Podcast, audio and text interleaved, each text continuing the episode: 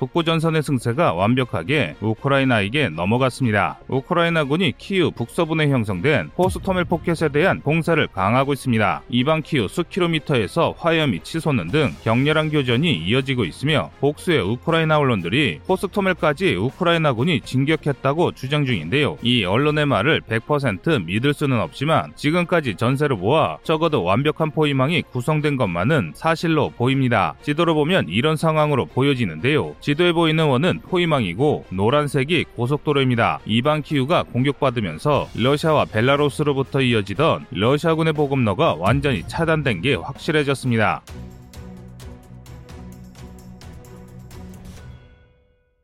우크라이나 언론들의 호들갑대로 지금 당장 호스토멜을 점령하진 못하겠지만 2, 3일 내 러시아군의 항복을 받는 것은 그리 어렵지 않아 보입니다. 적어도 1, 2만 가량의 러시아군이 이중으로 구성된 포켓 안에 갇혀 있는 것으로 추정되는데요. 만약 호스토멜 포켓이 소멸된다면 우크라이나군이 하루 이틀 안에 원전이 있는 체르노빌과 국경 요지 프리피아티를 되찾을 수 있게 됩니다. 또 이게 다가 아닙니다. 미국 전쟁연구소는 3월 24일 발표를 통해 3월 23일 밤 9시 9시까지 우크라이나군이 키우에서 체르니히우로 이어지는 P69 고속도로를 거의 탈환했음을 밝혔습니다. 지도상에서 도로를 따라 진군한 러시아군 일부를 제외하면 체르니히우로 이어지는 도로가 거의 해방됐음을 알 수 있는데요. 이를 통해 우크라이나군이 체르니히우와의 연결 통로를 복구하면서 북동부 역시 전쟁 전 국경을 회복할 것으로 보입니다. 하지만 그럼에도 러시아의 야욕은 멈추지 않고 있습니다. 우크라이나 언론 키우 인디펜던트에 따르면 러시아군이 아직도 키우 점령을 포기하지 않고 있다고 합니다. 그리고 이를 증명하듯 어젯밤 사이에도 수미에서 진출한 러시아군이 우크라이나군에게 격파됐습니다. 우크라이나 장병들이 인터넷을 통해 브로바리 동부 소도시에서 적을 격퇴했음을 알리기도 했는데요. 이 영상을 보시면 러시아의 공세가 처참히 실패했음을 알 수 있습니다.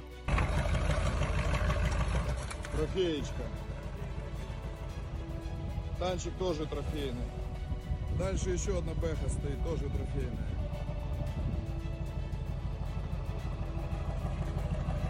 А, а вот это за трофей не получилось.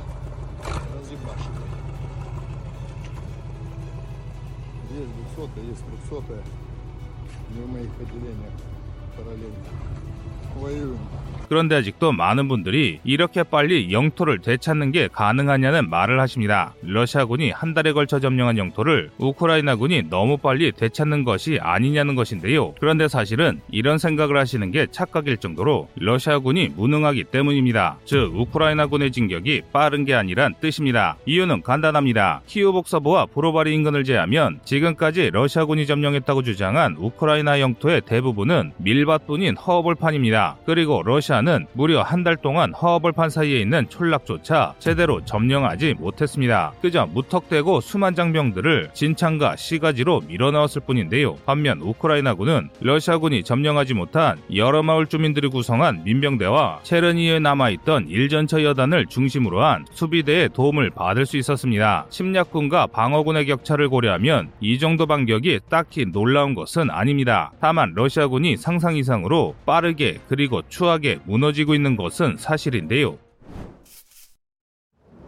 마리우폴의 우크라이나군이 아직도 기적적인 저항을 이어나가고 있습니다. 3월 20일 일요일 러시아군이 마리우폴 수비대에게 투항을 권고하고 최후 공세를 가했음에도 무려 5일을 버티고 있는 것입니다. 지금 나오고 있는 영상도 3월 24일 아조프 부대가 드론과 박격포를 이용해 공세 중인 러시아군에 대항하는 모습인데요. 정말 놀라운 분전이 아닐 수 없습니다. 반면 러시아군의 주태는 눈뜨고 보기 힘들 정도인데요. 현재 러시아는 마리우폴을 점령하기 위해 흑해함대 경비대, 해병대, 체체 체첸군, 도네츠크 민병대, 아르메니아 평화유지군을 동원 중입니다. 기존 대대전투단으로는 도저히 승산이 보이지 않으니 오만잡다한 병력을 다 끌어모아 공세를 지속하고 있는 것인데요. 그럼에도 지난 수일간 하루마다 대대장, 연대장급 장교들이 줄줄이 목숨을 잃는 등 고전을 면치 못하고 있습니다. 이제는 대체 누가 침략군인지 헷갈릴 지경입니다. 하지만 이렇게 압도적인 교환비에도 불구하고 마리우폴 수비대 상황은 굉장히 암담합니다. 우선 시내 중앙시청을 체첸군이 점령했다는 러시아 측 오신트의 주장이 쏟아지고 있습니다. 또 마리우폴 수비대 핵심인 아조프대대에 따르면 러시아군이 성당을 점령한 채 성당에서 총격을 가한다고 불평을 했는데요. 이 성당은 마리우폴 중심지에 있습니다. 그러니까 잘 싸우는 것과 별개로 마리우폴 수비대가 사수하는 영역이 점점 좁아지고 있음을 알 수 있는데요. 이건 굉장히 안 좋은 신호입니다. 이렇게 수비 영역이 좁아질수록 수비대의 피해가 눈덩이처럼 불어납니다. 러시아군이 아무리 포를 더럽게 못 쓴다고 할지라도 할 범위가 적다면 눈먼 포탄으로도 수비대의 손실을 입힐 수 있기 때문입니다. 따라서 마리오폴 수비대의 저항도 그리 오래가지 않을 것으로 보이는데요. 북부에서 승사를 굳힌 우크라이나 주력이 남할 때까지 적어도 일주일이 소요될 것이므로 수비대가 구원될 가능성은 전무한 상황입니다. 그런데 이 마리우폴의 점령을 두고 굉장히 의미를 두시는 분들이 많습니다. 남부 회랑의 완성이라거나 보급로가 뚫려서 러시아군이 강화될 것이란 주장을 펼치는 분들이 상당한데요. 이는 지도만 보고 전황을 판단해서 나오는 오류입니다. 애당초 러시아군은 마리우폴을 포위하고 있습니다. 그러니까 남부와 동부를 잇는 회랑은 이미 만들어졌습니다. 하지만 이것으로 전황이 바뀌지는 않습니다. 첨단 장비로 무장한 제병협동군 소속의 대대전투단과 공수군, VDV 등 러시아군의 주력 부대들이 북부와 동부에서 녹아내린 판에 반격해올 우크라이나군을 5만 가지 부대가 섞여 있는 남부 전선의 러시아군이 방어하는 것은 불가능하기 때문인데요. 게다가 러시아군은 상륙 전력까지 상실했습니다. 3월 24일 러시아군의 엘리게이터급 상륙함 사하노프 또는 오르스크가 마리우폴 인근 베르단스크 항에서 우크라이나의 미사일 공격에 격침됐습니다. 너무 명확한 영상 자료가 많아서 진위 여부를 판단할 필요도 없을 정도인데요. 3월 24일 영국 국방부의 발표로 우크라이나 공습이 맞다는 인증까지 받았습니다. 이 폭발로 인해 러시아는 상륙함대를 완전히 상실했는데요. 적진 한가운데서 방심한 채 상륙함을 다닥다닥 붙여뒀다가 폭발이 온 뒤부터 인근에 있던 로푸차급 상륙함까지 함께 파손됐기 때문입니다. 최소 한 척 이상이 중파됐고 나머지 함정도 그리 온전한 상태가 아닙니다. 그리고 이 피해는 러시아의 역량으로 극복할 수 없습니다. 러시아의 형편없는 조선업 역량 때문인데요. 이를 보여주는 사례가 러시아의 항공모함 크주네포입니다. 2018년 10월 말 개장 공사 중이던 크주네초프에 사고가 발생했습니다. 이로 인해 개장이 지연됐는데요. 그런데 2019년에 또 사고가 났습니다. 그래서 수리일이 2022년까지 밀렸는데요. 심지어 그 와중에 조선소 관리가 수십만 달러를 횡령하기도 했습니다. 대체 이런 군대를 가지고 어떻게 전쟁을 일으킬 생각을 했나 싶은데요.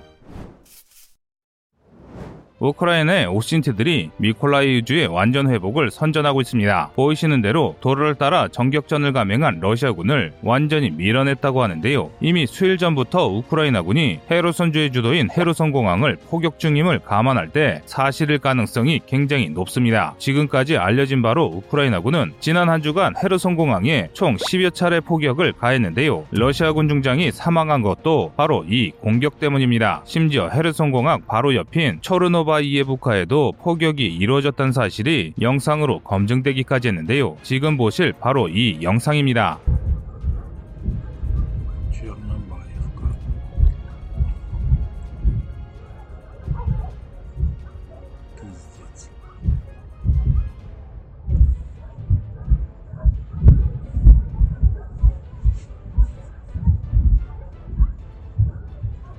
BM-21 그라드로 추정되는 다연장 공격이 시외각의 러시아군 주둔지로 쏟아지는 모습을 볼 수 있는데요. 크리바오리, 자포리자 등 중남부 도시들에서 동원되어 훈련을 마친 신규 병력이 투입되고 있다는 점을 고려할 때 빠르면 이번 주말까지 헤르손 재탈환을 노려볼 수 있을 것 같습니다. 이를 증명하는 것이 헤르손 시위의 반응인데요. 지난 24일 헤르손 시위에는 점령군인 러시아군의 압박에도 불구하고 의회 건물에 우크라이나 국기를 걸어버렸습니다. 스타링크 덕분에 전쟁통임에도 인터넷을 쓸 수 있는 헤르손 시민들과 시의회 의원들이 우크라이나의 우세를 알고 헤르손 내부에서 호응하고 있는 것입니다. 이런 상황에도 러시아군은 이렇다 할 조치를 취하지 못하고 있습니다. 지난 22일 민간인에게 사격을 가한 것 때문에 헤르손 민심이 최악을 달리는 상황에서 시의회까지 건들 수 없는 것으로 보이는데요. 이대로만 간다면 남서부에서 러시아군의 붕괴를 가속화시킨 우크라이나 남부군이 1, 2주 안에 멜리토폴 등 남부 요지를 되찾을 것이 확실합니다. 이렇게 되면 러시아군으로서는 헤르손을 지키기 위해 마리우폴을 치던 병력을 돌릴 수밖에 없습니다. 크름반도에서 진출한 러시아군의 후방이 차단되고 한 발 더 나아가 크름반도가 위태로워지기 때문인데요. 실제로 현재 크름반도에서는 상황을 파악한 러시아계 주민들이 러시아로 대탈출을 감행하고 있습니다. 하지만 푸틴의 지시하에 러시아군이 크름반도의 케르치에서 러시아 본토로 이어지는 크름 대교를 막고 있어 탈출에 성공하는 이들이 거의 없는데요. 크름에 있는 러시아인 60만 명과 러시아계 주민들이 있어야 크름반도의 영유권을 주장할 수 있기 때문으로 보입니다. 그런데 이는 굉장히 부질없는 짓입니다. 크름반도의 민심 역시 반노로 돌아섰기 때문인데요. 지난 2014년 러시아는 크름반도의 주민 중 90% 이상이 합병에 투표했다고 주장했습니다. 실제로 당시까지만 하더라도 꽤 많은 주민들이 러시아로의 합병을 반겼는데요. 그래도 같은 러시아인이니 더 살만해질 것이라 본 것입니다. 하지만 이들의 기대는 1년도 지나지 않아 배신당했습니다.